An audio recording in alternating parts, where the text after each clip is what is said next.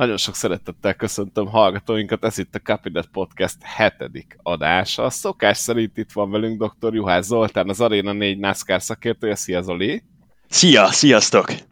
Molnár Dávid, az Eurosport szakkommentátora és a 500 Miles szerkesztője. Szia! Hello, sziasztok! És Rós András, a 500 Miles főszerkesztője. Hello, hello! Sziasztok, hello!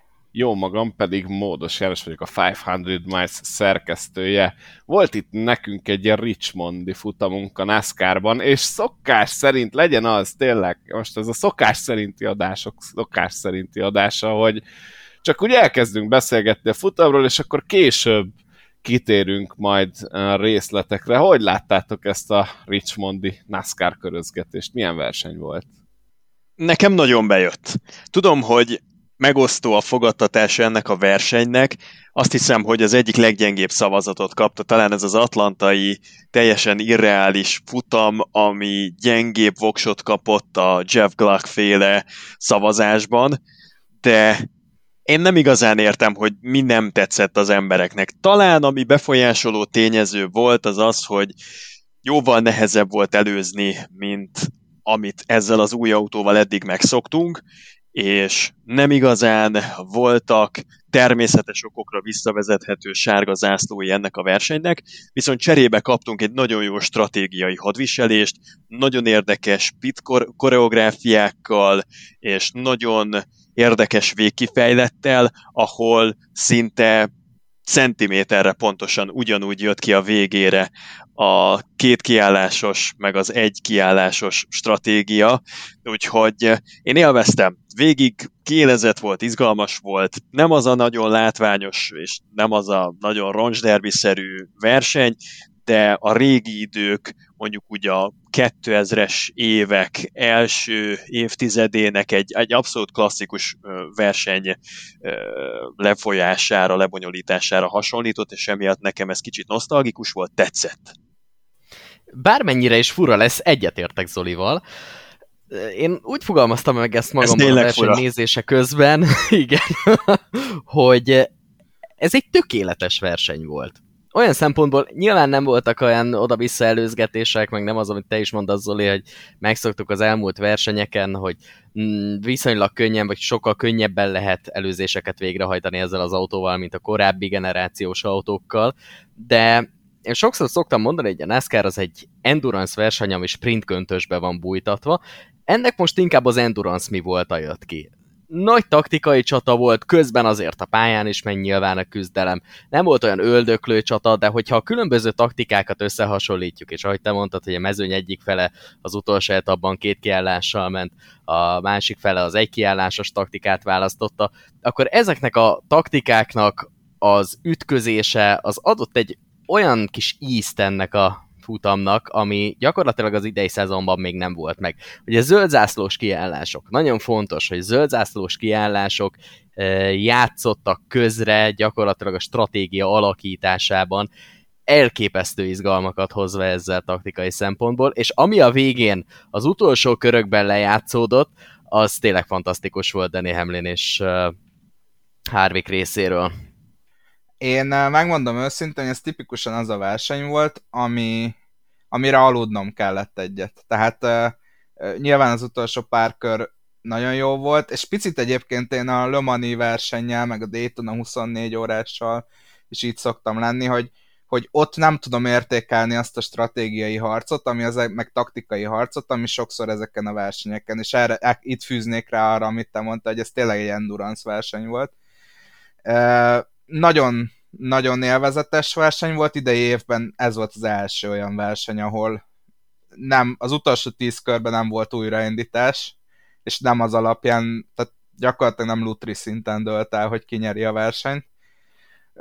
Nagyon tetszett a stratégia, viszont bocsánat, hogy ezt mondom, és lehet, hogy ezzel egyedül leszek itt négy ön közül, de én, én megint rájöttem, hogy, hogy nem kell ilyen hosszúnak lenni a NASCAR versenyeknek már megint kellett, nem is tudom hány kör, a 400 körös versenyből 350 körig, tényleg csak a stratégiát néztük, és ennek a fele szerintem bőven elég lett volna arra, hogy nyilván szegmensek nélkül, illetve szakaszok nélkül, de nekem bőven elég lett volna, hogy, hogy kialakuljon ezen a versenyen egy jó stratégia. Aztán, hát így persze aludva rá egyet, ez, ez egy jó stratégiai harc volt. Ezt, aki szereti ezeket, az, az, és, és követte ezeket, az, az élvezte, de, de tényleg, tehát nem egy ilyen, egy ilyen action packed rész volt, ami, amit eddig az idei szezonban megszokhattunk. Én lassan úgy érzem, hogy a podcasten belüli vitánk, mely szerint milyen lenne a jó versenyhoz, már, már a múlt héten is elültette Dávid ennek a csináját, de lassan kialakul az a vita, hogy kell-e szegmens a NASCAR-ba, vagy sem. Mert hogy itt Andris most te is a szegmenseket említetted, és Dávid egyből ezzel kontrázott a múlt héten, hogy lehet, hogy nem is a hosszal van a baj alapból, átragadva alapból... a szót egy picit, csak Igen. egy másodpercre, hogyha a szegmensrendszer eltörléséről van szó, akkor viszont szerintem mi Zolival olyan óriási vitákat tudnánk összehozni, egy hihetetlen. Én mindenképpen, amikor bevezették ezt a szegmensrendszert, akkor a legborzasztóbb dolognak tartottam az ilyen jellegű lebonyolítást, és esetek a torkomnak, neki is fogtok esni, de szerintem az, hogy megszakítják sárgazászlóval a szegmensek közt a versenyt, az minden, csak nem jó. Én csak azt szeretném kérdezni gyorsan, bocsánat, hogy én is belét folytam a szót, hogy egy sarkot válasz, hogy a kék vagy a piros sarokban szeretnél lenni, mert melyik, melyik? hát ez csak két szín nem tudom, hogy Zoli kíván-e csatlakozni ez a boxharchoz, gondolom igen. És én már rég benne vagyok ebben, tehát Jó. én, én, én egyértelműen elköteleztem magam a stage versenyzés mellett, szerintem egy nagyon jó kezdeményezés, pont azért, mert fenntartja az érdeklődést, és hogyha a NASCAR szeretné megőrizni, már pedig meggyőződésem szerint nagyjából szeretné megőrizni ezeket a három óra hosszás versenyeket, akkor kell, hogy legyen már csak a televíziós közvetítés szempontjából is valami könnyen felvezethető, ütemezhető beosztás, és a versenyzőknek meg azt hiszem, hogy ezzel a rendszerrel az ösztönzés is tökéletesen megvan arra, hogy menjenek a részhajrá pontokért, kapnak egy rájátszásba is tovább vihető bónuszpontot, ami tényleg egy nagyon jó felütés, mert ha belegondoltok, akkor, akkor történetesen eh, ez egy, ez egy közvetlen motiváció, hogy díjazzuk a konzisztenciát, a kiegyensúlyozott teljesítményt, hogyha valaki sok kört tölt az élen, akkor ne csak az legyen a jutalma, mint mondjuk Ryan Blaney-nek szokott lenni, hogy hajára kenheti, hanem, hanem van egy kézzel fogható bónuszpont, amit egészen a 35. verseny végéig magával tud vinni. Én nagyon szeretem a stage rendszert, egyedül a road pályákon szüntetném meg a stage közi szüneteknek a sárga zászlóval való párosítását, mert az a házasítás az tényleg nagyon betesz a stratégiai hadviselésnek, de oválokon nekem nincsen bajom vele. Uh, mielőtt még egyszer belém folytanátok, Zoli, ez egy bajom van, egy bajom van. Három órás verseny valóban, de a sárga zászlók nélkül. Tehát abba gondolj bele, hogyha csak a szegmens szüneteket nézzük, az szerintem a kettő az, az minimum egy plusz fél órát rádob a versenyre, és akkor még nem számoltunk azzal, hogyha esetleg van egy nagyobb baleset, stb. stb. E, akkor még pluszba vannak, tehát a sárgazászlók miatt van, amikor plusz egy vagy másfél órával is hosszabb lesz a verseny, és ebben nem segít a, a segmens Tehát akkor most vagy, vagy valahogy rövidítsük le ezeket a, a, a szüneteket, vagy töröljük el ezeket a szüneteket, vagy, vagy rövidítsük le a versenytávot. Én egy kicsit köztes álláspontra helyezkedek, tehát a szegmensrendszer szerintem Zoli teljesen jó, abszolút fantasztikus. Mennek a részhajráért, kapnak rájátszásba átvihető pontokat, kapnak a normál alapszakaszban elkölthető pontokat, viszont a sárgazászlóval való megszakítás nekem az a problémás, hogy csak azért, mert kijelöltünk egy X-körös szegmest, azért jön a sárgazászló, jönnek a hát gyakorlatilag opcionális, de nagyon sok esetben tulajdonképpen kötelező kiállások, mert úgy vannak összehozva a szegmens határok. Jön egy, ahogy ezt az előbb Morfi mondta, egy, egy olyan verseny megszakítás, ami csak tolja a versenytávot kifelé. Nyilván lehetőség a tévétársaságoknak a reklámra, tervezhető az, például ugye az arénán is látjuk, hogy általában akkor mm, szokták elsütni a reklámszüneteket, amikor a szegmensrendszer van, mert az, vagy amikor a szegmens határ van, mert az egy biztos sárgazászlós pont, amikor tuti, hogy nem maradunk le semmiről, maximum egy kiállásról, de összességében ez, ez hajlamos megtörni a verseny lendületét. Ugye múlt héten arról beszéltünk, hogy rótpályán, a kotán ez egyáltalán nem volt jó, abban szerintem nem is volt vita, mert gyakorlatilag az első két szegmensben zöld alatti kiállások tétre menően nem voltak. Maximum ugye akkor álltak ki a versenyzők, hogyha az utolsó szegmenszárás előtti két-három körben taktikai okokból olyan versenyzők előre kerülhettek azzal, hogy nem álltak ki, akik mondjuk rájátszottak erre a, a szegmens pontra, vagy hogy ugye rájátszásbeli, vagy, vagy a lapszakaszbeli pontot megkapják.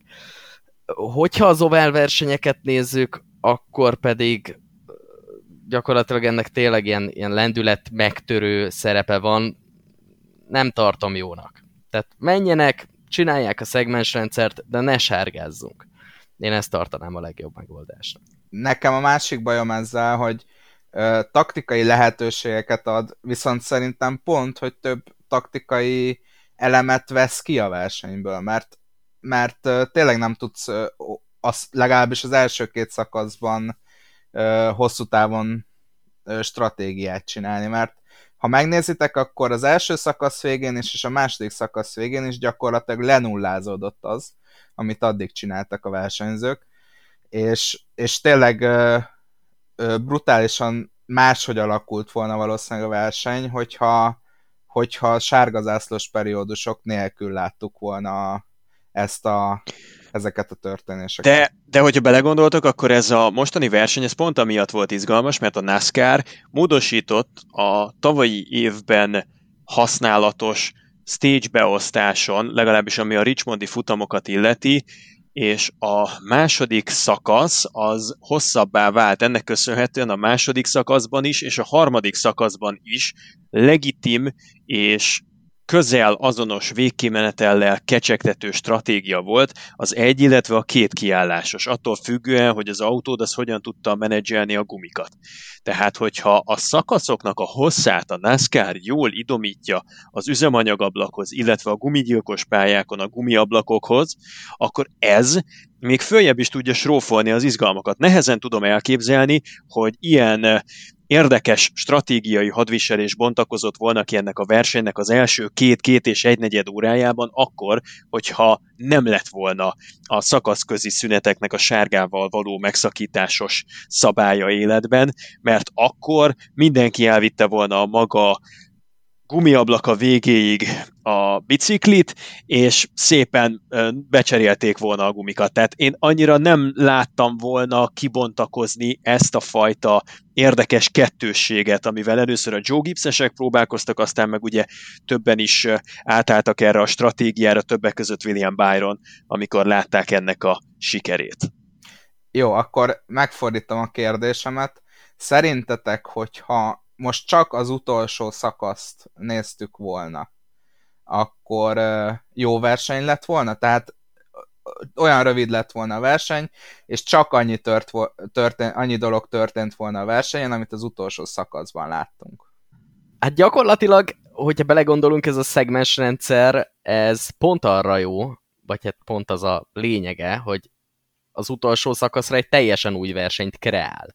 Tehát, hogyha azt a host tartottuk volna meg, akkor véleményem szerint ugyanez a harc bontakozott volna ki, ugyanez a taktikai harc lett volna az utolsó szegmensben is, hát maximum kevesebb tapasztalatuk lett volna a versenyzőknek. De igen, pont ezt akartam mondani, hogy ahhoz, hogy az utolsó szegmens így alakuljon, ahhoz kellett, hogy mondjuk a Hendricknél lássák, hogy mit csinál a Joe Gibbs Racing, és arra reagáljanak, ugyanis ez Byron el is mondta, hogy menet közben váltottak stratégiát, tehát ők eredetileg ezt a két kiállásos utolsó szegmenset tervezték maguknak, aztán látták, hogy el lehet menni ilyen sokat az autókkal, gondolták, hát megpróbálják akkor ők is. És egyébként szegény Martin Truex Jr. ők is így gondolták, hogy váltanak egy taktikát, csak ők pont a rossz taktikára váltottak. Hát ha azt veszed, mert... akkor Byron is. Po- igen, nyilván értelem, de, de Truexéket, hogyha jól vettem ki az interjúkból, akkor őket pont Byronnak a taktikája vezette meg, és amiatt álltak át, mert, mert bepánikoltak, hogy, hogy mi lesz, hogyha, hogyha nem tudjuk utolérni őt, hogyha az ő taktikája lesz a jó. Még ha visszakanyarodhatok erre a legyen-e sárga zászlós megszakítás a szakaszközi szünetekben, vagy ne legyen, akkor a legeslegfontosabb szempontot azt még egyelőre nem említettük, nem is érintettük. P betűvel kezdődik, és énzre végződik. Bizony, mert hogy amíg életben van a jelenlegi televíziós szerződés, addig tudomásul kell venni, hogy a Fox és az NBC igényeit ki kell, hogy szolgálja a NASCAR. És azért azt tudjuk, hogy amikor ezek a szerződések megköttettek, illetve amikor a stage szünetek rendszerét bevezették, akkor nagyon nagy valószínűséggel előfordulhattak hosszú zöldzászlós etapok, amik nehezen tervezhetővé tették a televíziós reklám időnek a beosztását. Tudjuk, hogy a csapatok költségvetése egy nagyon jelentős részben nem a helyszíni jegyeladásokra vezethető vissza, nem a saját szponzoraikra vezethető vissza, hanem a televíziós pénzeknek a különféle úton, módon való redistribúciójából fakad. És ebben a kontextusban az, hogy a NASCAR meghatározó szereplő tud lenni a médiapiacon, és az is marad, amikor 2025-ben meg kell újítani a szerződést, az nagyban függ attól, hogy le tudnak-e tenni egy olyan terméket az asztalra, amiben vannak tervezhető reklámszünetek, anélkül, hogy sérülne a sportértéke az egésznek, és ez egy finom balansz, egy finom egyensúly, mert nem lehet túl szétszabdalt és túl tervezhető, mert az elvesz a sportértékből, de ugyanakkor meg éppen eléggé szabályozottnak kell lennie a megszakításoknak ahhoz, hogy televíziós szempontból ez egy kecsegtető, meg finanszírozható közvetítési forma legyen. Éppen ez a nagy kérdés, hogy a mérlegnek a serpenyőjébe, a két serpenyőjébe pontosan mennyit rakunk, és milyen szinten lehet azt egyensúlyban tartani, és mennyire lehet feláldozni a televízió és a tervezhetőség meg a pénz oltárán a versenyt magát. Tehát mennyire van az rendjén, hogy szétszabdaljuk ilyen dolgokkal a versenyt. Most mondtad ezt a Richmondi példát, hogy szerinted Richmondban az utolsó szegmensbeli taktikai csatát az nagymértékben a szegmensrendszer is okozhatta. De fordítsuk meg ezt a dolgot, hogy nem lenne jobb verseny bizonyos pályákon, hogyha nem szakítanák meg az első meg a második szegmest egy sárga zászlóval, hanem engednék tovább, nem bontakozhatnának ki egy plusz izgalmi faktorban hasonló taktikai csaták? Definiáld a jó versenynek a fogalmát, de azt is tudjuk, hogy a NASCAR történetében, ha a 2000 és 2010 közötti időszakra visszamész, nem csak statisztikai hiba határ, hanem kimutatható, bizony kimutatható azon versenyeknek a száma, ahol nem volt ritka a 80 kötőjel 100-120 perces egybefüggő zöldzászlós etap sem. És ez nagyon nehezen eladható, mert akkora különbség alakul ki a versenyzők között, annyira kevés a megszakítás, és annyira nagyok lesznek a távolságok, lehet, hogy a hajrára eljutnak esetleg 8-9-en a vezetővel azonos körön, ami már tényleg azt mondom, hogy csak a legműértőbbek számára, vagy az igazán vágyfülűek számára teszi élvezetessé a versenyzést. Jó, nyilván egy, egy tökéletes világban, ahol mindent alárendelünk a sportértéknek, ott, ott ez bőven belefér, viszont nem tökéletes világban élünk, és a NASCAR versenyzők azért kapják a fizetésüknek egy jelentős részét, mert a televízióban ez egy eladható termék. Tudomásul kell venni, hogy be kell valamennyit áldozni. Én nem vagyok egyáltalán felháborodva azon, hogy, hogy itt most a szakaszközi szünetek miatt el kell vonulni egy, egy reklámszünetre, ez kezelhetőbb. Sokkal inkább azt nehéz megmagyarázni a nézőknek mondjuk az amerikai Egyesült Államokban, amikor zöldzászlós körökről maradnak le. Az viszont egy probléma, és azt én sokkal jobban nehezményezem, hogy a NASCAR nem áll ki jobban a televíziós szerződések megkötésekor, azért, hogy az amerikai nézők csak legfeljebb side-by-side reklámokat lássanak, tehát amikor legalább egy osztott képernyőn, de az élő események és a zöldzászlós események azok nem sérülnek, ott maradnak képernyőn. Ez a legnagyobb probléma, szerintem nem a szakaszközi sárga. Mikor jön el az a pillanat, amikor a NASCAR is elindul azon az úton, amit most már az Indikárnál is plegykálnak, ami, ami ugye a Forma 1-es F1 TV-nek a, a, a bevezetése, illetve hát nyilván az F1 TV-nek nem, de hogy egy hasonló szisztémának a bevezetése. Ugyanis nyilván kevesebb pénz jönne be szponzori szerződésekből, és ez mindenkinek egy picit visszaütött az e, a Forma 1-be is, de szerintem a NASCAR az pont van olyan helyzetben, ahol vissza tudnák hozni az előfizetések számával. Ezt ha tippelni a... kellene, akkor majd a Peacock fogja elsőként bevezetni, de stabilan én nagyon csodálkoznék rajta, hogyha 2025 előtt lennének olyan versenyek, amiket csak streamre száműznének, ezt kizártnak tartom, esetleg 2025-től jöhet egy paradigmaváltás.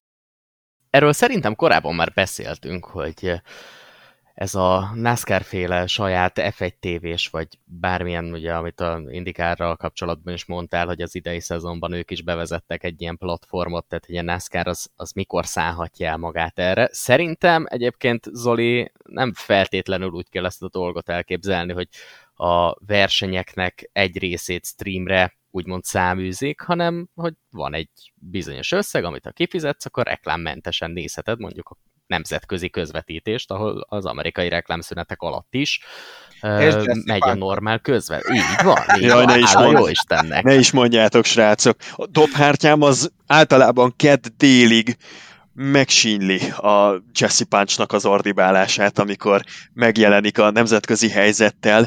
E, végtelenül fülsértő tud lenni az, amikor a pálya szélén próbálja túlordítani a dübörgő lóerőket. Nem tudom, én, én a helyi Jesse Punch fanklubnak vagyok az elnöke, úgyhogy ha lehet, akkor... akkor És tagsága egy személyben.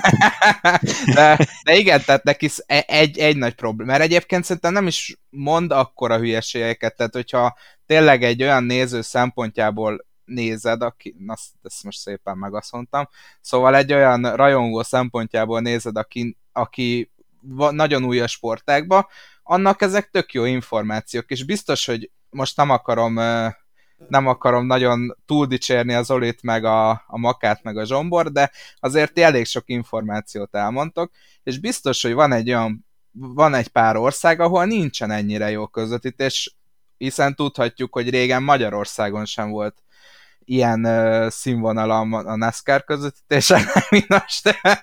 De, de lényeg a lényeg, hogy szerintem azokban az esetekben ezek tök jó információk, amit elmond. Egy dolgot kéne elmondani neki, hogy ha ott van a kezében a mikrofon, akkor nem kell bele üvölteni. Tehát ő, ő, ő nem tudja megállni, hogy túlüvöltse az autóknak a hangját, és erre nincs szükség, hiszen ott van a szájánál a mikrofon.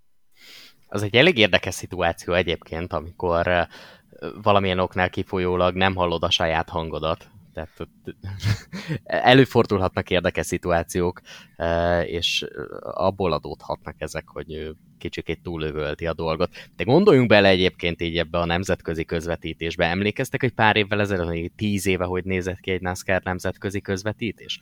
Volt egy fedélzeti kamerás kép, meg volt egy Leader Cam, ami a reklámszünetek alatt, az amerikai reklámszünetek alatt mutatta a mezőnyt. Aztán váltottak arra, hogy csak fedélzeti kamerás képet kapunk, aminek nem volt fedélzeti kamerás hangja, hanem egy pályaszéli zajmikrofonnak a hangját játszották be, és amikor visszajött Amerika a nemzetközi közvetítésbe is, vagy hát ugye az amerikai közvetítésbe visszajött a, az éppen a futamot közvetítő tévétársaság, akkor megint kaptuk a normális képeket. Ehhez képest szerintem óriásit fejlődött a nemzetközi közvetítés, hogy most már ilyenekre is figyelnek, hogy van egy külön, hát nem mondom, hogy stáb, de lehet, hogy egy személyes vagy két személyes stáb, akik bizonyos pontjain a versenynek összefoglalják, hogy éppen mi történt, és hogy milyen érdekességekre érdemes odafigyelni. Tehát azért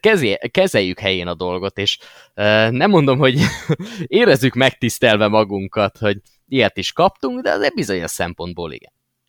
És az volt a fantasztikus, emlékszem, hogy micsoda körülmények között kellett NASCAR versenyeket nézni, meg vadászni az interneten.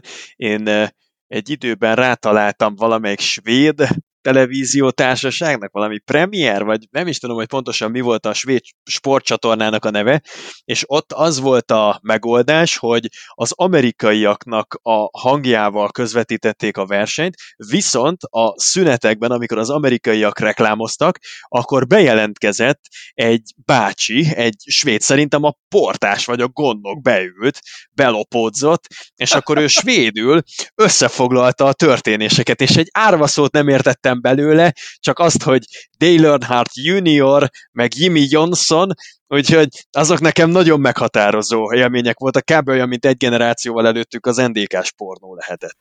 Na azért a Ted Westerfors kollégát, mert hogy úgy hívják az úriembert, ne bántsuk, korábban egyébként eurosportos volt, ő egy óriási szaktekintély, NASCAR, óriási NASCAR szaktekintés Svédországban. Svédországról azért tudni kell, hogy ott a közvetítések azok általában angol nyelven mennek, és nagyon-nagyon ritka az, focinál szokták talán csinálni, meg hát nyilvánvalóan saját közvetítéseknél, hogy leközvetítsék saját nyelvükön a versenyt lévén. Nagyjából mindenki beszél Svédországban angolul. Tehát, de amit mondasz egyébként, az tényleg egy, egy érdekes megoldás, hogy ilyen reklámszünetekben svédül elmondták, hogy, hogy mi a helyzet, meg hogy hívják az úriembert? Ted Westerfors, vagy Westfors, nem tudom, hogy pontosan hogy kell kiejteni a nevét, de úgy kell leírni, hogy Ted Westerfors W-vel. És egyébként ilyen szempontból nem akarok nagyon eltérni a, a, a, NASCAR-os meg autósportos szakmától, de, de ilyen szempontból az is érdekes, hogy a szinkron színészet, meg a szinkronizálás, mint olyan, ezekben az országokban nem is nagyon létezik. Tehát ez egy, ez egy elég magyar specifikus, meg, meg még néhány, hát nem tudom, kelet-európai országban létezik a, a szinkronizálás. De svédek Konkrétan nem... a gyerekműsorok angolul mennek. Igen. Ez az a pillanat, amikor vissza kell kanyarintsam a kedves... Kicsit térjünk vissza NASCAR-ra. Richmondba. Ugyanis Danny Hamlin nyerte a futamot, második helyen Kevin Harvick ért célba, és a harmadik lett William Byron, aki utólag picit megbánta ezt az egykiállásos taktikát, és azt mondta Byron, ami nagyon érdekes, hogy ő akkor esett ki igazán a ritmusból, amikor elkezdték őt megelőzni, ugye akik frissebb gumin voltak, akár körhátrányból is, hogy úgy nem voltak jók a kijáratai, nem volt elég hely, és hogy emiatt az etap második felében, itt ugye az utolsó szakaszra gondolok, jobban visszaestek, mint azt számították, de valójában nem tudom, hogy miért van ez a verseny leszavazva, mert ez egy nagyon-nagyon izgalmas taktikai harc volt, és ezt már el is mondtuk. Talán lehet, hogy az embereknek hiányzott belőle a balesetet, ez mindig kritika a NASCAR-ral szemben, de én azt gondolom, hogy nagyon-nagyon jó verseny volt, hogy én is így picit kinyilvánítsam a véleményemet, és nekem nagyon tetszett, ahogy Byron először Truex-el gondolta, hogy harcban van, majd utána szóltak neki, hogy az a baj, hogy jön Danny Hamlin és Kevin Harvick, és erre úgy nyilatkozott a Byron, hogy gyakorlatilag olyan volt, mintha ők más bolygón autóztak volna, úgyhogy a Hendrikestek nem sikerült ezt a futamot megnyerni, ellenben Danny Hamlinnek igen, és igazad volt, Zoli, jók voltak a Toyoták. És az a kérdésem, hogy volt-e más lehetőségük Byronéknak. És itt rá is kötnénk egy kicsit Ryan Blaney és Kyle Larson nyilatkozatára, akik mindketten azt mondták, hogy amint bekerültek a mezőnybe egy másik autó mögé, már egyáltalán nem úgy viselkedett az autójuk, ahogy, ahogy ők azt eltervezték, meg ahogy szerették volna, és ezért estek vissza, és ez látszott szerintem Chase Elliottnál is, bár tőle nem olvastam interjút.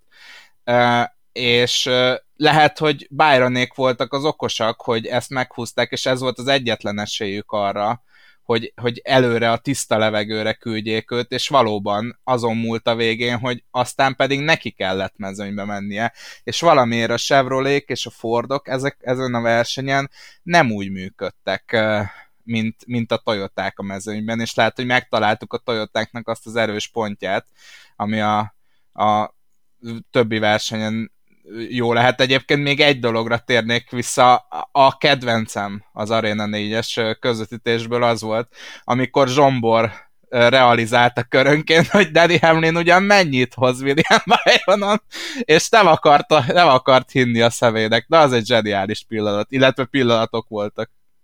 Egyébként jó, hogy a Fordokat is említetted, ugyanis az Ryan Blaney-nél látszott nagyon tisztán, hogy a verseny elején úgy, amikor úgy elölment, akkor megvolt a tempó, aztán úgy szépen lassan így beleszürkült a mezőnybe, és gyakorlatilag, hát majdnem azt mondhatom, kis túlzással el is tűnt, hát hetedik lett, tehát azért nem volt ez egy olyan szörnyű verseny a Bléninek, de megint nem sikerült futamot nyerni, és valóban a Toyoták az forgalomba bizonyította.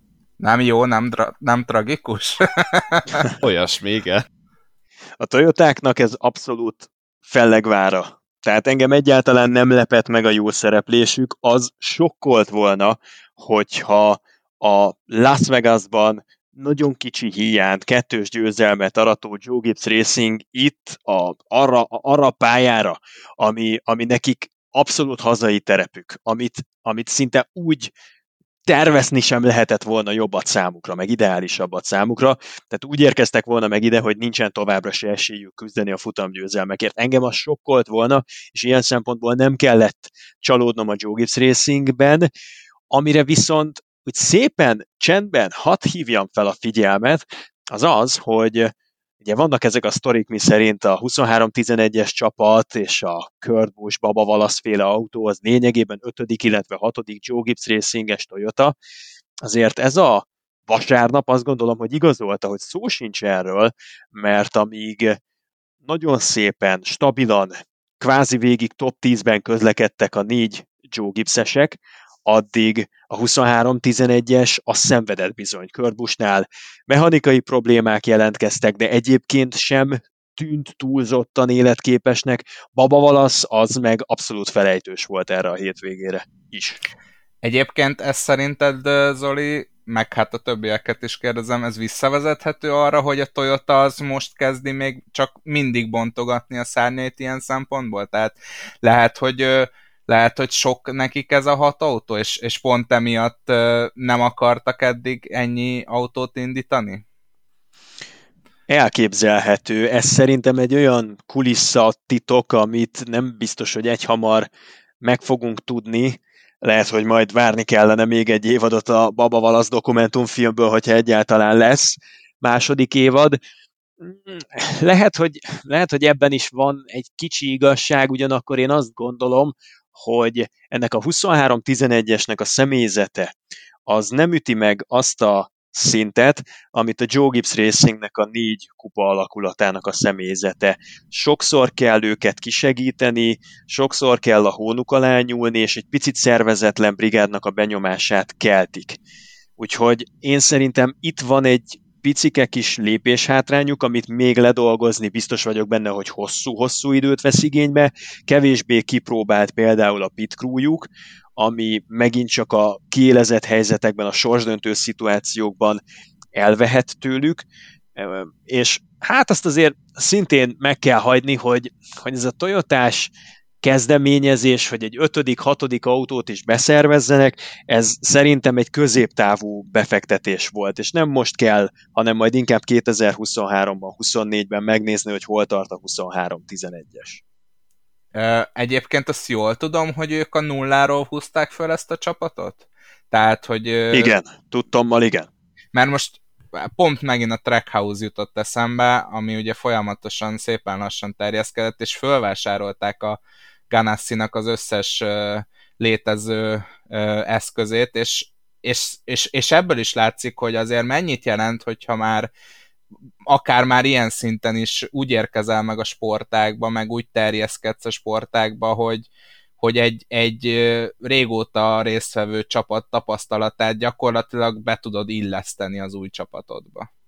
Figyelj, én úgy tudom, hogy a Trackhouse-nak az a 115-120 alkalmazottja, aki jelenleg van, az ilyen 96-97 százalékos átfedéssel megegyezik a Chip Ganassi-nek a tavalyi brigádjával. Tehát ezt így nyugodtan lehet kontinuitásban szemlélni, mindeközben pedig a 23-11-esnél nincs meg ugyanez a tapasztalat, ez a kipróbáltság, ez az összetartozás, ott nem rutinból megy a felkészülés egyes versenyekre, hanem abszolút rögtönzés szintjén. És még egy szempontot hadd tegyek be, a Toyotának a szimulátora, az eddig sokkal megbízhatatlannabbnak tűnt az új hetedik generációs autóval, mint a Fordoké vagy a Chevroleté, és emiatt szenvedtek nagyon sokat. Meg még valamit akartam mondani, de ez most egyáltalán nem biztos. Ja igen, hát annyi, annyi, hogy ha megnézitek, akkor nagyon nem mindegy, hogy a Chevrolénál, meg a Fordnál egy verseny után van mondjuk 14, 15, 16 autó, aminek a gyűjtött adatait össze lehet vetni, és van összehasonlítási alap. A Toyotánál pedig van hat ilyen adatbázis, amiből tudnak dolgozni, és azért amikor van egy 15-20 perces szabad edzés, ott nagyon nem mindegy, hogy 6-szor 15 perced van, vagy 15-ször 15 perced van, mert azért márkán belül vannak olyan egybeesések, meg olyan egymásnak a figyelése, SMT adatok, stb., amiknél kijön a hosszú táv még egy 15-20 perces szabad edzésen is, hogyha van elég autód a megfigyelésekhez.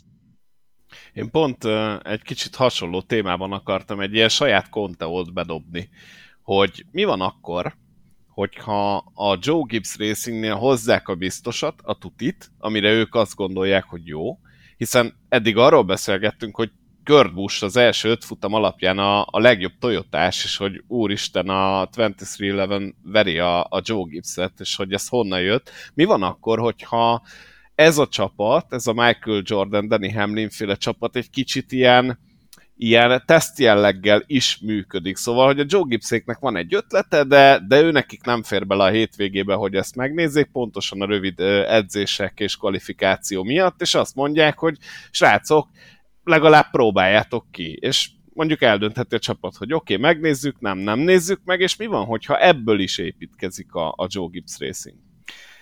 Én, én arra lennék kíváncsi, hogy uh, mennyi befolyása van Danny Hamlinnek uh, itt a csapat day-to-day dolgaiba. Ugye Kezelowski-nál olvastuk, hogy hogy ő, ő mindenbe belepróbál egy kicsit nyúlni, ami egyébként az RFK Racingnél nem is baj, mert most nem akarom azt mondani, hogy nulláról indultak, de, de hát az utóbbi pár évben sehol nem voltak. Tehát náluk nem volt probléma ez. Kérdés az, hogy Danny Hamlin mekkora szerepet vállal a, napi munkában, ezt a szerepet el tudja a saját versenyzői feladatai mellett rendesen látni, illetve, illetve hogy, hogy nyilván mennyit szól bele abba, amit, amit a csapat meghoz döntéseket, még akár ilyen tekintetben is, amit te mondtál a Joe Gibbs Racinges tekintetben.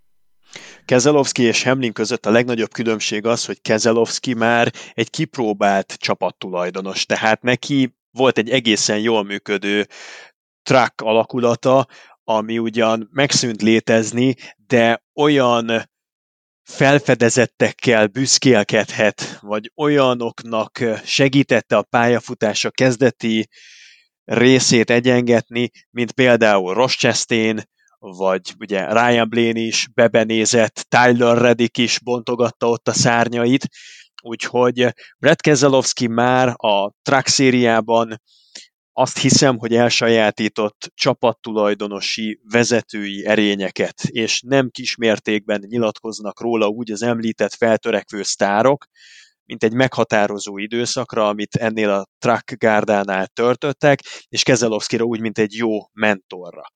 Hamlin ebben a szerepkörben teljesen új, és a sportágnak a csúcsán kell megtanulnia, hogy hogyan szóljon beosztottakhoz, alkalmazottakhoz, hogyan határozzon meg középtávú, rövidtávú, hosszú távú elvárásokat, hogyan menjen a számonkérés, mennyire tartsa rajta a saját versenyzői teendői mellett a hüvelykújját ennek az új istállónak az ütőerén.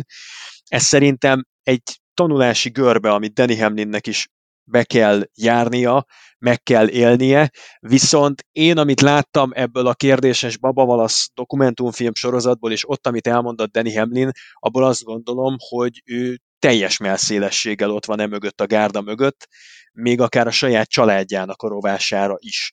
Hamlinről tudtuk, hogy ő volt az, aki 2019-ig, 2020-ig a lányait maga hordta iskolába, egy ilyen főállású apa szerepet töltött be a hétköznapokon, és hétvégén pedig ment versenyezni.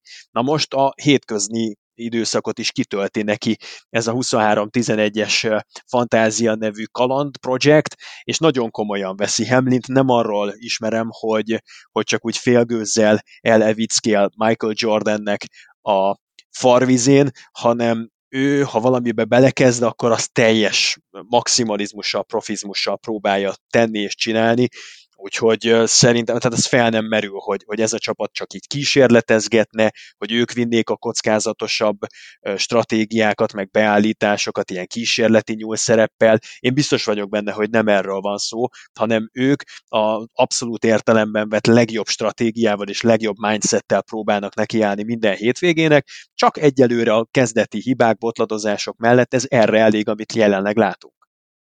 Egy figyelmeztetni szeretnék titeket, hogyha nem zúzzátok szét a konteómat, akkor szányra kél, és vissza fogom emlegetni.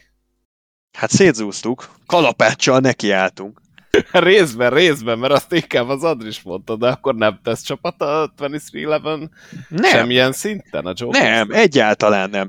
Nézd, hat autóval óriási luxus lenne teszt csapatot beállítani, tehát ennek én semmi értelmét nem látom van egy szimuláció, aminek az eredményeiben bízni kell, azt püfölitek egész hétközben, vannak múltbéli eredmények, múltbéli beállítások a jegyzettömbből, azokat felidézitek, próbáljátok a hetedik generációs kocsira átültetni, ebben nincsen, nem fér bele, hogy most megkülönböztetünk két embert, és akkor azt mondjuk, hogy ti most Brahiból, vagy, vagy, vagy egyfajta kockázatvállalásból megkapjátok a rizikósabb, az ilyen edgy stratégiát, meg az edgy beállításokat, hogy hát, ha bejön, akkor nagyot szakítotok vele. Hát ez, ez nem ilyen, egy, egy ilyen mellékvágány, hogy ahogy esik, úgy poffan, ez a 23-11-es. Itt vannak szponzorok, vannak nagyon komoly elvárások, van a befektetői rétegnek is igen komoly célkitűzése, amit teljesíteni kell. Ebben nem fér bele ez a, ez a próbálkozunk, aztán lesz, ahogy lesz. Na ez, ez volt, amit az előbb hiányoltam, de köszönöm szépen, megkaptam. Elővettem a kalapácsot akkor igen, a szerszámos készletből. Jó. Köszönöm szépen. Néha egyébként azért kérdezek dolgokat, hogy más aspektusból is rávilágítsunk, vagy esetleg olvastam valamit az interneten, akár komment formájában, és megpróbálom ide tolmácsolni a megfelelő módon. Viszont ami eszembe jutott, hogy az előző adásban említetted, Zoli, hogy ha ezen a pályán, tehát a klasszikus short is jól vizsgázik az autó, akkor kijelenthetjük, hogy ez a Next Gen, ez egy, ez egy kiváló gép. Szeretném, hogyha értékelnéd, hogy jól vizsgázott-e az autó.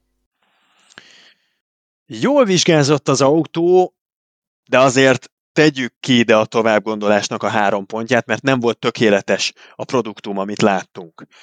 Egyfelől nem igazán fordult elő egy autós baleset. Amit láttunk a az idénynek a korai szakaszában, hogy Las Vegasban, Phoenixben azért nagyon nehéz körbeérni ezekkel a kocsikkal. Sokszor előfordult, hogy tapadás határig, vagy még azon is túlra elvitték a gépeket, és annak megforgás lett a vége, tehát lerít a versenyzésről, akár egy szabad edzésről, egy időmérő edzésről is ordított, hogy ezeket az autókat igazán nehéz vezetni, és nem véletlenül a világ legjobb stockautó versenyzői ülnek a volánnál, mert földi halandó ne is álmodjon arról, hogy ezt akár versenytempóban, csak akár csak egy körön keresztül körbe tudná vinni. Valahogy én ezt most itt például Richmondban annyira nem éreztem. Nem voltak egyautós megforgások, nem is igazán volt olyan kezelhetőségi probléma, hogy, hogy itt folyamatosan csúszkáltak volna, annak ellenére, hogy ugye tényleg ez a sajtreszelő felülete, ez megvan Richmondnak, de a várakozásokhoz képest egy ilyen nagyon easy PC, nagyon sima kis verseny lett ebből, aminek nyilván a stratégiai szempontból lehetett örülni. De tartok tőle, hogy a piszkos levegő problémája, az egy olyan probléma, ami, ha nem leszünk ilyen szerencsések a, a, az egyes pitkiállások időzítésével, akkor lehet, hogy, hogy egy unalmasabb őszi versenyt ígér itt Richmondban. E, úgyhogy ez egy picit aggasztó része volt, és emiatt mondjuk a Bristoli őszi éjszakai verseny, ami, ami szintén egy nagy sebességű e, félmérföldes oválpálya, ami, ami egy short track versenyzést kínál, de az aeroszenzitivitást is felvonultatja, ott mondjuk lehet, hogy egy kicsit elkezdenék a szervezőkkel helyében vakarózni, mert amit itt eh, Richmondban láttam, igaz laposová, de mégiscsak valamilyen szempontból hasonló, az nem túl biztató. Az, hogy nem lehetett igazán üldözni, igazán közelíteni, előzni, csak akkor, hogyha gumielőnyben voltál, az egy probléma. És uh, ha már a problémáknál járunk, akkor most úgy eszembe jutott Kyle Busch, aki 200, 200 kört tett meg egy mondhatni problémás autóval, ugyanis uh, a hűtőrácsra ragasztottak neki szalagot, ami hát egészen elképesztő esemény sort hozott magával, ugyanis a NASCAR nak eleve elég sok idő volt, mire észrevette ezt a szabálytalanságot, majd elég egyedi módon oldották ezt meg. Ezt el tudná valaki mondani, hogy itt mi történt pontosan, mit láthattunk? Én eh, nem akarok hülyeséget mondani, úgyhogy majd kiavítatok, hogyha, hogyha akartok. Ugye, ha, ha jól tudom, akkor három nyílás van az autó orrán. A két oldalán uh, van egy fékhűtőnyílás, és a közepén pedig a, motorhűtőnyílás, és azt az utasítást adta ki Kájbusnak a, a csapata, illetve hát a csapatfőnöke, a crewchiefe, hogy a fékhűtő nyílásra tegyenek egy szikszalagot, ami ugye egy engedélyezett dolog továbbra is. Azonban véletlenül a szerelő középre a, a motorhűtő nyílásra rakta, ami, ami az idei szezontól kezdve egy egy hatalmas büntetendő dolog a NASCAR-ba. Na most ezzel nem is lenne probléma, hogyha büntette volna a NASCAR, azonban 200 körrel az eset ö, megtörténte után. Ráadásul az egy dolog, hogy ez történt, de, de az utolsó 50 körben ö, hívták be ö, egy kötelező kiállásra, hát itt már volt vita arról, hogy ez, ez miért volt Black Flag, illetve fekete zászló, és ho- hogy lehetett az, hogy úgy kapott büntetést, hogy nem kapott büntetést. Úgyhogy ennek, ennek én baromi kíváncsi vagyok a részleteire, mert még nem szűrődtek ki, ki dolgok, de biztos vagyok benne, hogy itt Martinsville előtt itt hosszabban fogunk vele foglalkozni, meg, meg nem csak mi, hanem majd a, az amerikai tévétársaságok is, hogy, hogy pontosan mi történt. Ennyit tudunk, a NASCAR 200 körrel később büntette meg Kájbus Kájbust, mint ahogy megtörtént ez a, ez a szalag rögzítés az autó orrán, és tegyük hozzá, hogy, hogy azért büntették meg ilyen későn, mert azt hitték, hogy ezt nem a csapat rakta föl, hanem valami törmelék, vagy fölfújta a szél oda. Megint én leszek a károgó ezzel kapcsolatban. Hogy fordulhat az elő, hogy annyi kamerával, amennyit ember el nem tud képzelni.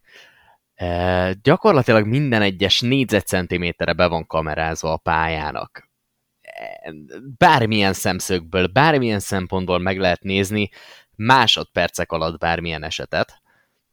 200 körig tart az, hogy eldöntsék, hogy az valójában egy törmelék darab, ott az autó elején, vagy azt valaki szándékosan odarakta. Ez az egyik része a dolognak. A másik része a dolognak, hogyha valóban az történt, hogy szóltak a csapattól a NASCAR felügyelőknek, hogy hoppá-hoppá, azt véletlenül raktuk oda, akkor a következő kiállásnál ez miért nem lett orvosolva? És miért kellett egészen a verseny végéig azzal várni, vagy arra várni, hogy eh, a NASCAR végre leszóljon, és megbüntessék Kyle Busch. Tehát nekem egy picit sántít ez jobb oldalról is ez a történet, meg bal oldalról is ez a történet.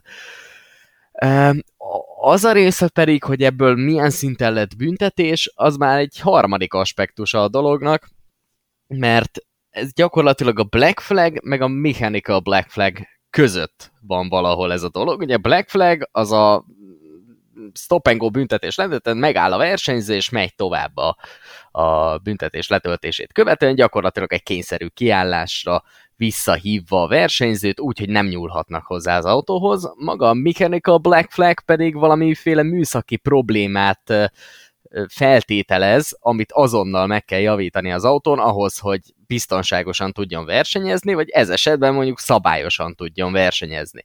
Ezzel szemben a NASCAR meghozott 200 környi gondolkodást követően egy olyan döntést, hogy Kyle Busch jöjjön be, és csináljon egy box kiállást. De nem olyan kiállást, amin csak ezt a bizonyos ragasztószalagot lehet eltávolítani az autóról, hanem egy olyan kiállást, amit bárki megcsinálhat, egy teljes full service végrehajtva ezzel. Nyilvánvalóan ez kötelező volt ilyen szempontból, taktikai hátrányba sodorta ez a döntés Kyle Busch-t, és jelentősen a pályán is hátrányba sorolta ezzel Kyle Busch-t, viszont mégiscsak egy teljesen normális kiállás volt, ami meg már nem is büntetés, hanem gyakorlatilag megkértek valakit, hogy, hogy most akkor mi eldöntöttük, hogy ekkor fogsz kiállni. Tehát azért ez a kettő, ez nagyon távol van egymástól. Én, ahogyan rekonstruáltam a történteket, és ebben segítségemre volt egy Sirius XM-en, tehát a NASCAR rádión egy beszélgetés, ami alig néhány órával ezelőtt volt hallható. Ott megkérdezték a NASCAR-nak az egyik igazgatóját, hogy egészen pontosan ezt a késedelmet mi okozta. És ő azt mondta, hogy magát a ragasztó szalagot, annak a hűtőrácson való felbukkanását ők nagyságrendileg száz körrel azután észlelték, hogy ez ténylegesen megtörtént, hogy ez ténylegesen oda került. Valaki a pitródon az egyik NASCAR versenybíró jelezte a 234. körében a 400 körös futamnak, hogy ott van a hűtőrácsán a 18-asnak egy szalag. És a NASCAR nem akart rossz döntést hozni, úgyhogy elkezdték, mint az őrült visszagöngyölíteni a videófelvételeket, hogy megnézzék, hogy ez tényleg hogyan került oda. Kétségtelen, hogy sok időt vett igénybe visszanézni és megtalálni, hogy hogyan került oda, de biztosra akartak menni, és ezért nem osztottak ki büntetést.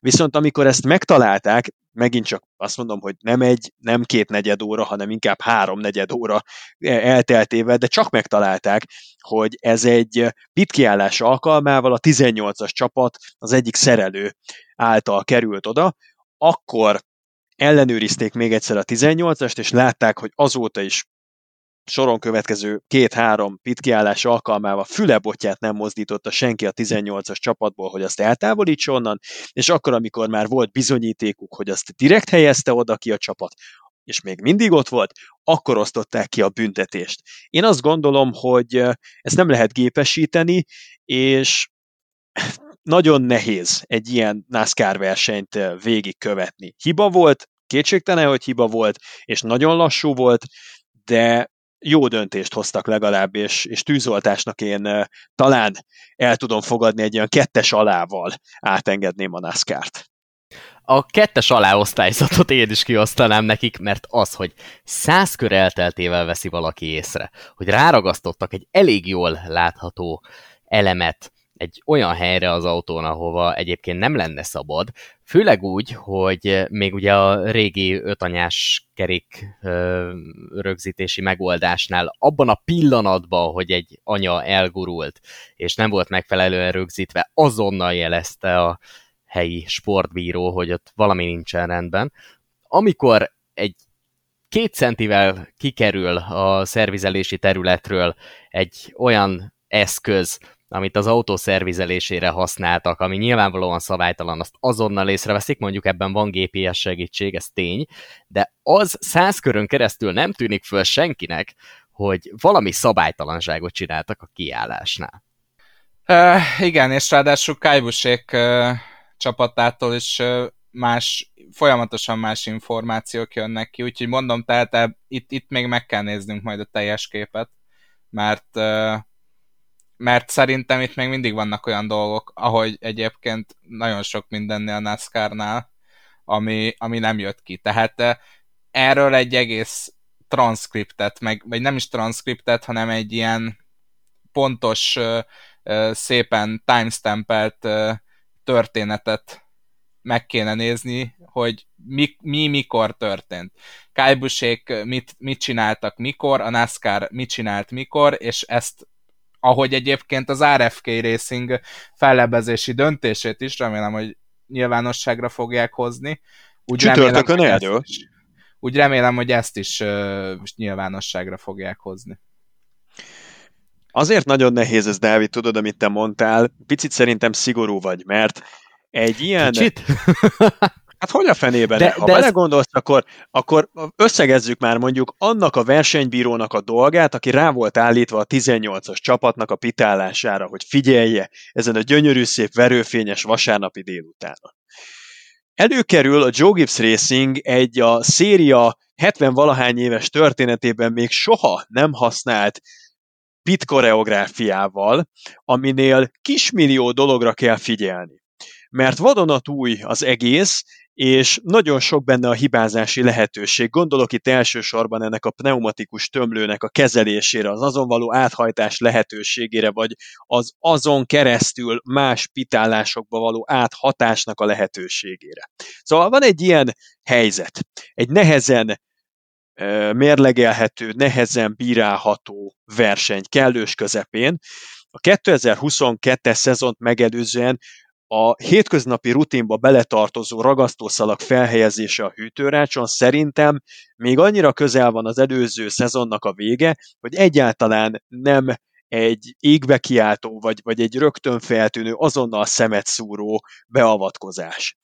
Tehát eh, egy picit én azt gondolom, hogy ebben a konkrét helyzetben szigorú vagy, ha azt mondod, hogy ha száz körbe tellik ezt észrevenni, akkor az elfogadhatatlanul sok. Inkább ami nekem elfogadhatatlanul sok, az az, hogyha már száz körbe telt ennek az egy szerencsétlen versenybírónak, aki rá volt állítva a 18-as csapatra, ezt észrevennie, akkor utána majdnem még egy órába beletellett a mai kornak a technikájával, hogy visszapörgessék a videófelvételeket, arra már nyilván volt jó pár ember, aki ezt intézhette, és csak ilyen sokára találták meg a bizonyítékot. Egyetlen mentség, hogy közben történetesen zajlottak az események, mert nem állt meg a verseny, és figyelni kellett folyamatosan, úgyhogy egy picit összetettebb, mint ahogy te ezt beállítottad.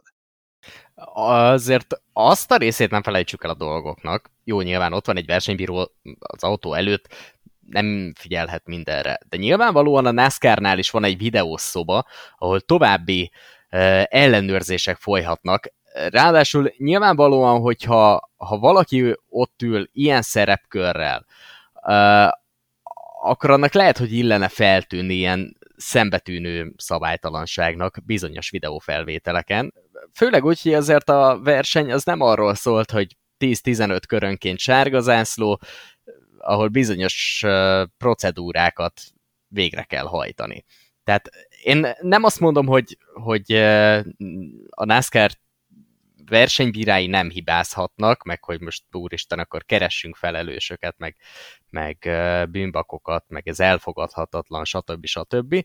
Viszont ezt én egy óriási hibának tartom, főleg akkor, amikor olyan rádió üzenetekért tudnak büntetni, aminél mondjuk egy, egy csúnya szót kimondasz, és már rögtön 25 ezer dollár, meg érzékenyítő tréning, stb. Jó, hát tudom, ezt ezekre lehet mondani, figyelni, igen, akkor tudom. ezekre meg miért nem? Ezt mindig elmondod, minden héten ezt elmondod, mindig, persze, értem. Ez nekem nagy problémám az egész rendszerrel. Ezt én értem, de pont egy olyan rendszerben, ahol ismétlem, nagyon sok mindenre kellett figyelni, mert borzasztó sok volt az újítás, és pont a Pitródon, pont a Joe Gibbs racingesek házatáján volt a sok újítás, amire oda kellett figyelni. Ezt én nem érzem egy szarvas hibának, mert ezzel a ragasztószalaggal tudod, hogy Kájbus mekkora előnybe került? Semmekkora előnybe nem került.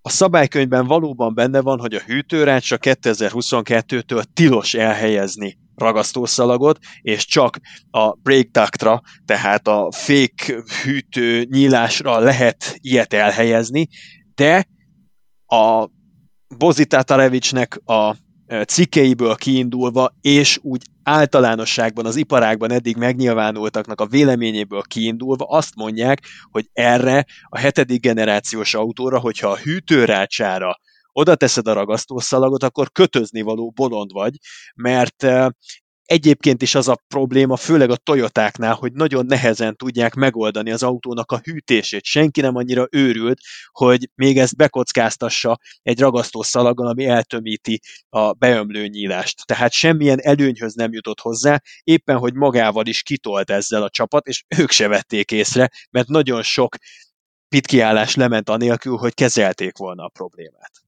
Ha ebből bármi probléma lett volna, akkor nyilvánvalóan a hőmérsékleti adatokon észreveszi a csapat.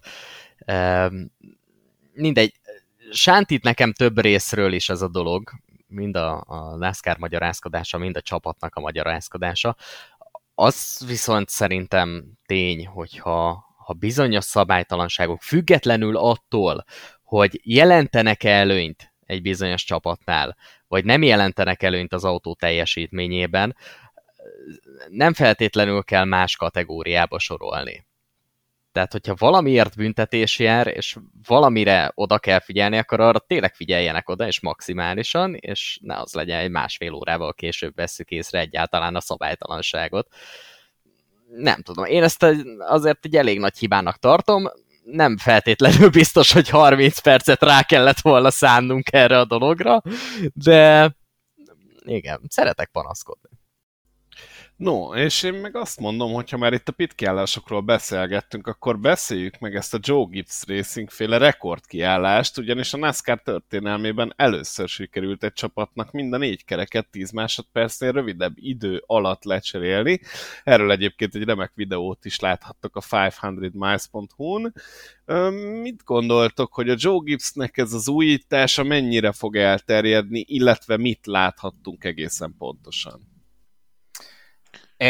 Én az első, a, a kérdés ennek az első részére adnák választ, tehát itt ez egy két más, körülbelül két másodperces előnyt jelent, úgyhogy én biztos, tehát e, hogyha csak a zöld zászló alatti részeket, de főleg a sárga zászló alatti kiállásokat nézzük, hát az a két másodperc, az egy verseny dönthet el egy, egy késői kiállásnál. Úgyhogy szerintem mindenki, mindenki elkezdi majd ezt használni. Ugye mostantól lehet, ugyanis néhány fordulóval ezelőtt Atlantában történt meg ez a szabályváltozás, amiért Joe Gibbs nagyon sokat lobbizott, és akkor itt át is adom Zolinak, hogy, hogy, hogy megéri-e, meg hogy miért éri meg.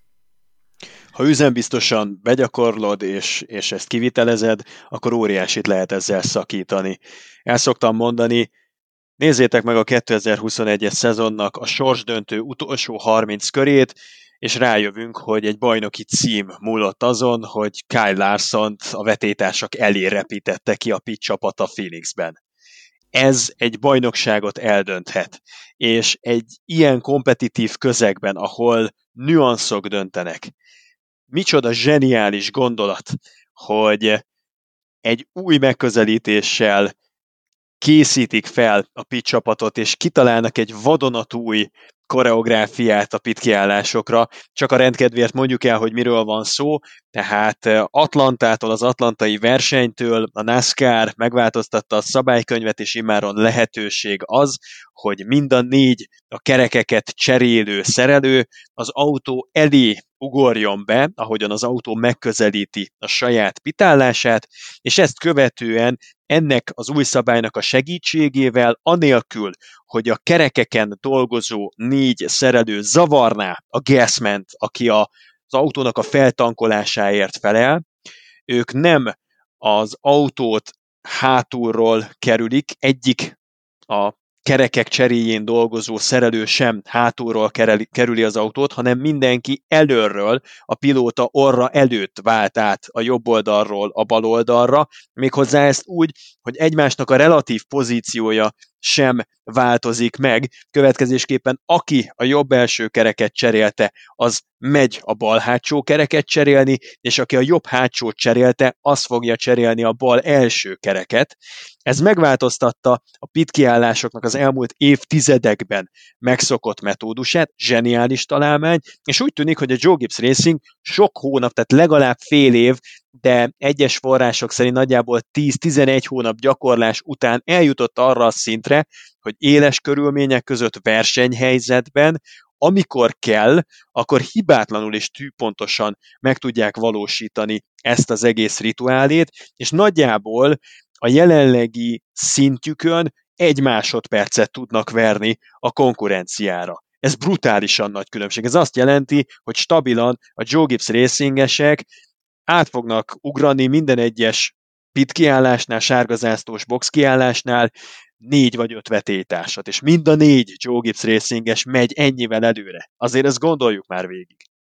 Nekem azt tetszett nagyon ebben a történetben, hogy Lee Cunningham-et interjúolták, ő volt ugyanis az első, aki úgymond hátsó kereket szerelő emberből előre került, és ő mondta azt, hogy elég ideges voltam, 17 éve kereket cserélek, de soha nem ugrottam ki autó elé, és itt tette hozzá, minél felnevettem, hogy hát pláne nem Kyle Busch elé, szóval, hogy ezért az, ez, ez nem volt egyszerű a szerelőknek sem átállni erre. De amire nekem Andris hívta fel a figyelmemet, és utólag visszanéztem, az a bámulatos, hogy nem mindegyik Joe Gibbs-es csapat alkalmazta ezt az új koreográfiát a verseny kezdetétől. Truex-et figyeltem, azt hiszem, hogy a 19-es csapat volt a történelemben először, aki ezt meglépte, mert ők következetesen a legelső pitkiállástól folyamatosan ezt az új metódust alkalmazták. De például Danny Hamlinen csak az utolsó két pit kiállás alkalmával vetették be az új koreográfiát, és azt megelőzően ugyanazok a csapattagok még a régi szerint szervizeltek. Számomra ez a legdöbbenetesebb az egészben, hogy mindenféle sallang nélkül át tudják állítani az agyukat, meg az izommemóriát, és tudják csinálni a váltást a kétféle koreográfia között, attól függően, hogy mit követel meg a versenyhelyzet. Pámulatos.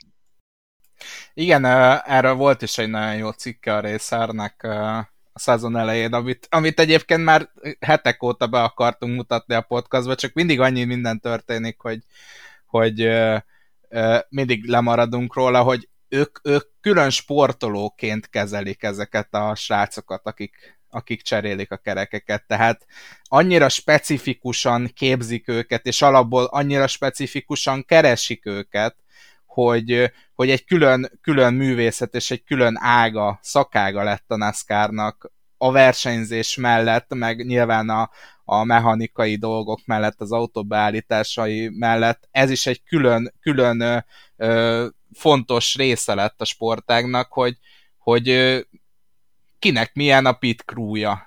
És ez szerintem már az előző, ahogy te is mondtad, az előző év végén is látszott, idén meg, meg még inkább fog látszani, és és szerintem ahogy megyünk el, előre az időbe, egyre inkább látszani fog. Én azt gondolom, hogy ezzel egy új frontot nyitott a Joe Gibbs Racing itt a, a pit háborúban.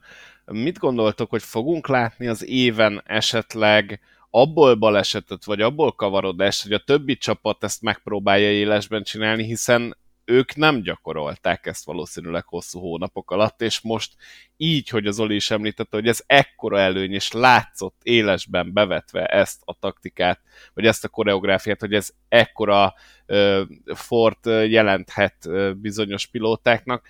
Én azt gondolom, hogy utána fognak menni a többiek, viszont hogyha nem lesz ennyire kiélezetten begyakorolva, láthatunk blamát. Nektek mi a véleményetek erről? Uh picit szerintem könnyebb dolga lesz a csapatoknak, mert, mert megvan a sablon. Tehát most már látják, hogy a Joe Gibbs Racingnek mi a koreográfiája, és gyakorlatilag meg tudják mutatni az embereiknek, hogy na ezt kell csinálni. Szóval szerintem itt, itt a Joe Gibbsnél az, telt, az is telt sok időbe, hogy, hogy kitalálják, hogy ez, ez, ez hogy működne a legjobban. Mi ennek a tökéletes menete a, a, a szerelők mozgásának tekintetében. Nyilván valamennyi időt el, el fog vinni, de én azért kétlem, hogy, hogy teljesen vakon volt ilyen szempontból mondjuk a Hendrik Motorsports, tehát én ezt, ezen nagyon meglepődnék, de, de mondom, tehát megvan a sablon, szerintem körülbelül ez a, az az idő felét elveszi, illetve az idő felét odaadja ezeknek a csapatoknak, akik ezt még nem csinálták. Biztos, hogy, hogy a betanítás az, az néhány hónapot igénybe vehet, de szerintem itt, itt megint csak oda lyukadunk ki, amit Eliott is mondott, hogy srácok, a novemberi Phoenixi versenyen kell ott lenni a legjobb négyben, és ott kell teljesíteni, és szerintem addig már minden alakulat ezt alkalmazni fogja. És bele fognak jönni az embereik. Igen, csak ebben a belejövős folyamatban szerintetek fogunk látni olyat, hogy ne adj Isten valakit előttnek. Szóval én azt látom, hogy ez egy picit kockázatosabb, mint, mint eddig. Főleg, hogyha valami új dolgot csinálsz úgy, hogy hosszú-hosszú éveken keresztül, vagy akár évtizeden keresztül te végezted egyféleképpen a dolgodat, és most egy egészen mást kell csinálni. Mm, sokkal inkább érzem benne a hiba faktort. Nyilván ez egy veszélyes ipar.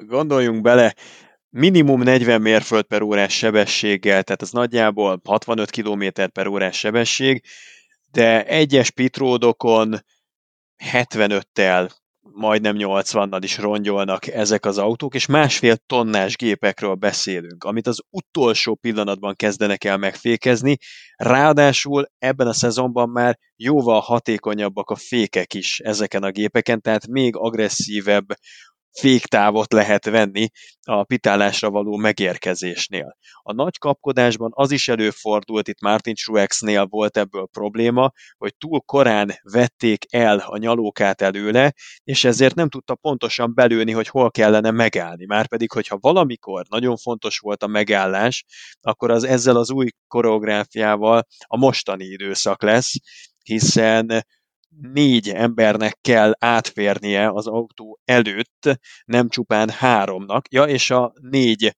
szerelő, az történetesen visz magával kettő kereket, meg légkulcsokat, illetve jacket is emelőt, tehát a pneumatikus tömlőket is jó nagy ívben, ilyen lasszószerűen ki kell vetni, anélkül, hogy áthatnál a másik a szomszédos pitálásba, vagy a pitródra magára, a szűk értelemben vett pitródra, a közlekedési zónára, és ugye a falon túl dolgozó szerelőknek is sokkal nehezebb a feladata, hiszen nem csupán arra kell koncentrálni, hogy az elguruló kerekeket begyűjtsék, hanem arra is, hogy ezt a tömlőt, ezt ennek a hosszát szabályozzák, és borzasztó gyorsan kell összecsévélni, mert hogyha azon az autó áthajt, akkor egyrészt ugye elránthat magával szerelőt, elránthat magával tömlőt, másrészt pedig, hogyha csak simán átmegy rajta, akkor is az egy büntetést von maga után, mert a NASCAR vissza fogja hívni az autót a következő adandó alkalommal, és meg fogják vizsgálni, hogy megsérült-e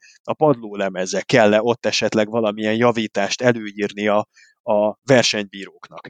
Úgyhogy a kockázati faktor az nyilván nőtt, és ezt üzembiztosan csinálni, úgy, hogy hosszú távon is megérje, hát szerintem egy igencsak kétérű fegyver, nem csodálkoznék rajta, hogyha ezt azért 4-6 hónapig még a legjobbak is gyakorolnák, és azt hiszem, hogy ha, ha csak most itt el nem kezdi a Joe Gibbs Racing sorra nyerni a versenyeket, akkor nem csodálkoznék rajta, ha az igazán nagy ágyuk, a Hendrik Motorsportosok csak akkor esetleg a playoffban vetnék be ezt, amikor tökéletesen be, begyakorolt már ez az új technika, metódus.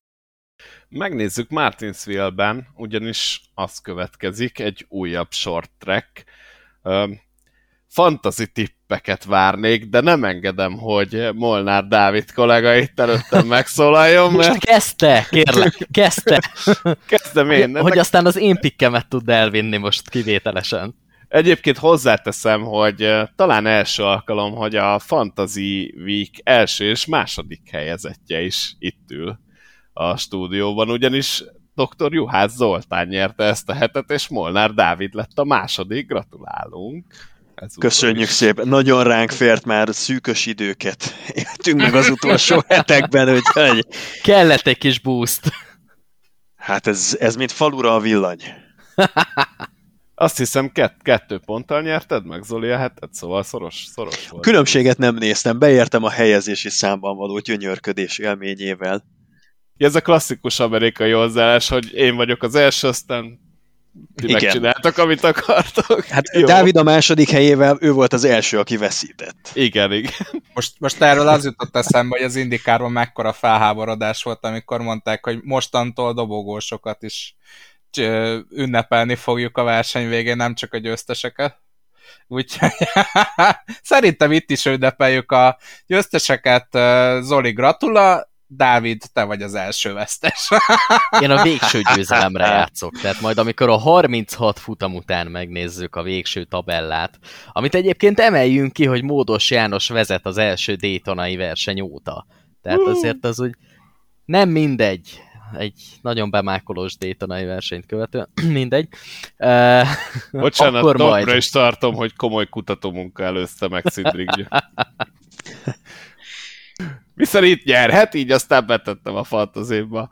No, én akkor kezdem a sort. Én Martin Truex Jr.-t mondanám erre a futamra. Szegénynek nem jött össze ez a Richmond, de nagyon, én úgy láttam, nagyon jó tempója volt Truexnek. Most már, most már egy következő short különösen Martinsville-be Truexet várom az első helyre, és én őt alig használtam, úgyhogy Martin Truex Jr., és azt gondolom, hogy a Toyoták megint csak jól fognak szerepelni.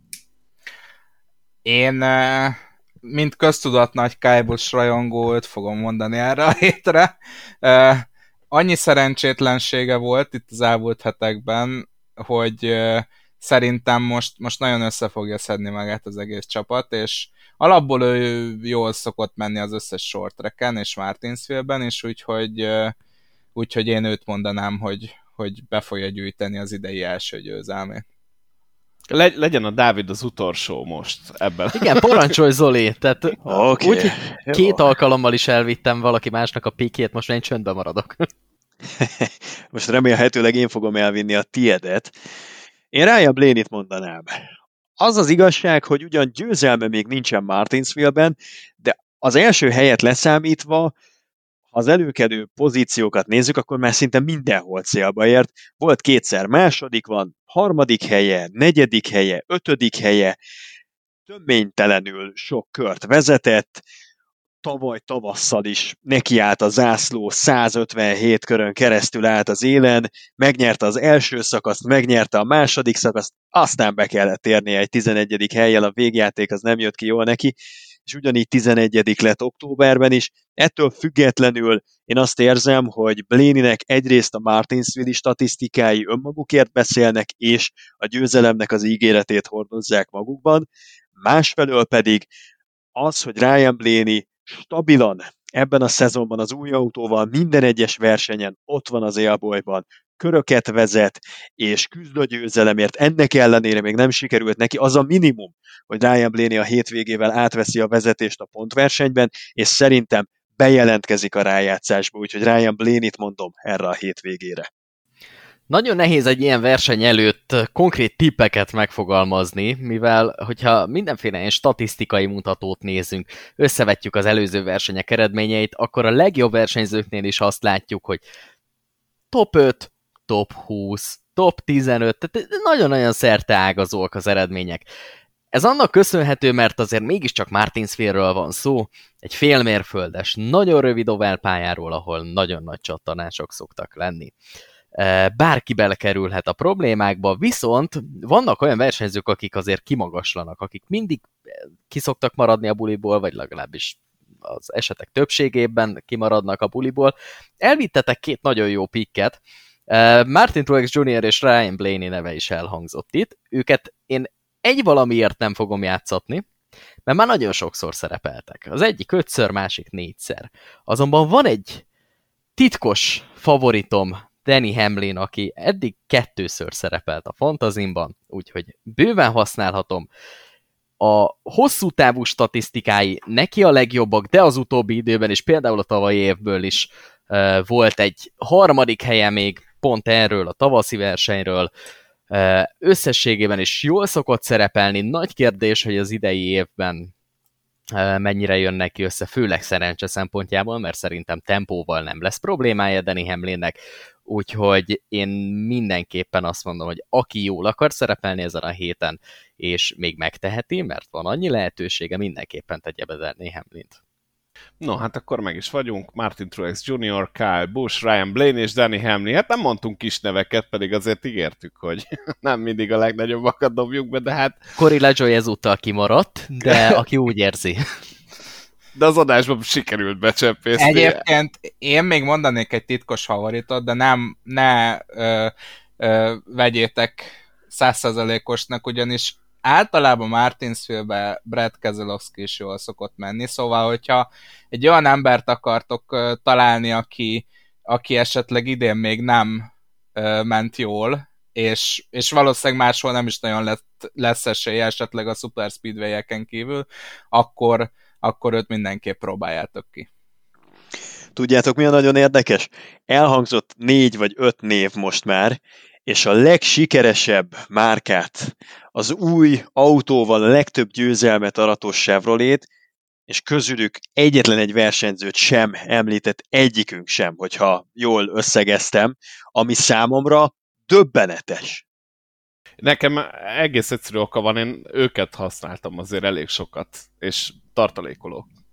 Én egy picit a tendenciákat nézem, és ö, értem William Byron gyakorlatilag ö, hát most, most komolyan mondhatjuk, hogy a hátán viszi a csapatot, ha az ovál versenyeket nézzük, meg Alex Bowman, de, de Larsonnak sincsenek jó hetei, Eliott, Eliottal abszolút nem tudom, hogy mi történt Richmondban azok után, hogy az, az első szakaszban még az elejébe volt, úgyhogy én picit nem merek most arra bankolni, hogy, hogy ők, ők ott lesznek az elejébe, konzisztensen.